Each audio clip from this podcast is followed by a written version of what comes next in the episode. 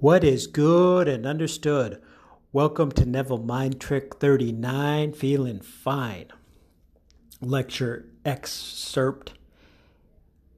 So Neville says, and you could change the dream.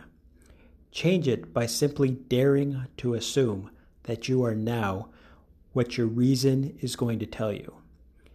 That you're not it now, and it's difficult to imagine that you will ever be it. Forget that. All things are possible to God, and you found who He is. He is your own wonderful human imagination. That is God. So assume it, and then let it happen in your world. I'll give you a little secret. People say, I work so hard at it. Imagination will do little that we seek from compulsion it will do little, if anything, until we have imagined the wish fulfilled. It does not move under compulsion. We have to imagine the wish fulfilled for imagination to take action. So when people tell you, but I work so hard at it, well, that's why you're failing. If you really believe that all things are possible to God, and God is your own wonderful human imagination, and his ways are higher than your mortal level.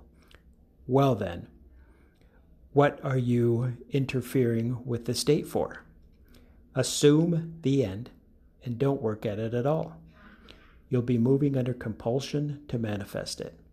You simply assume it and let it be. What do you do after someone is pregnant?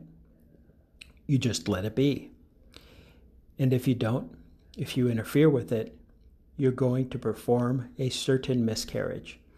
Well, the same thing is true of a mental miscarriage. You simply assume that you are, and you go about your business. When you least expect it, you'll feel the evidence of it coming into your world.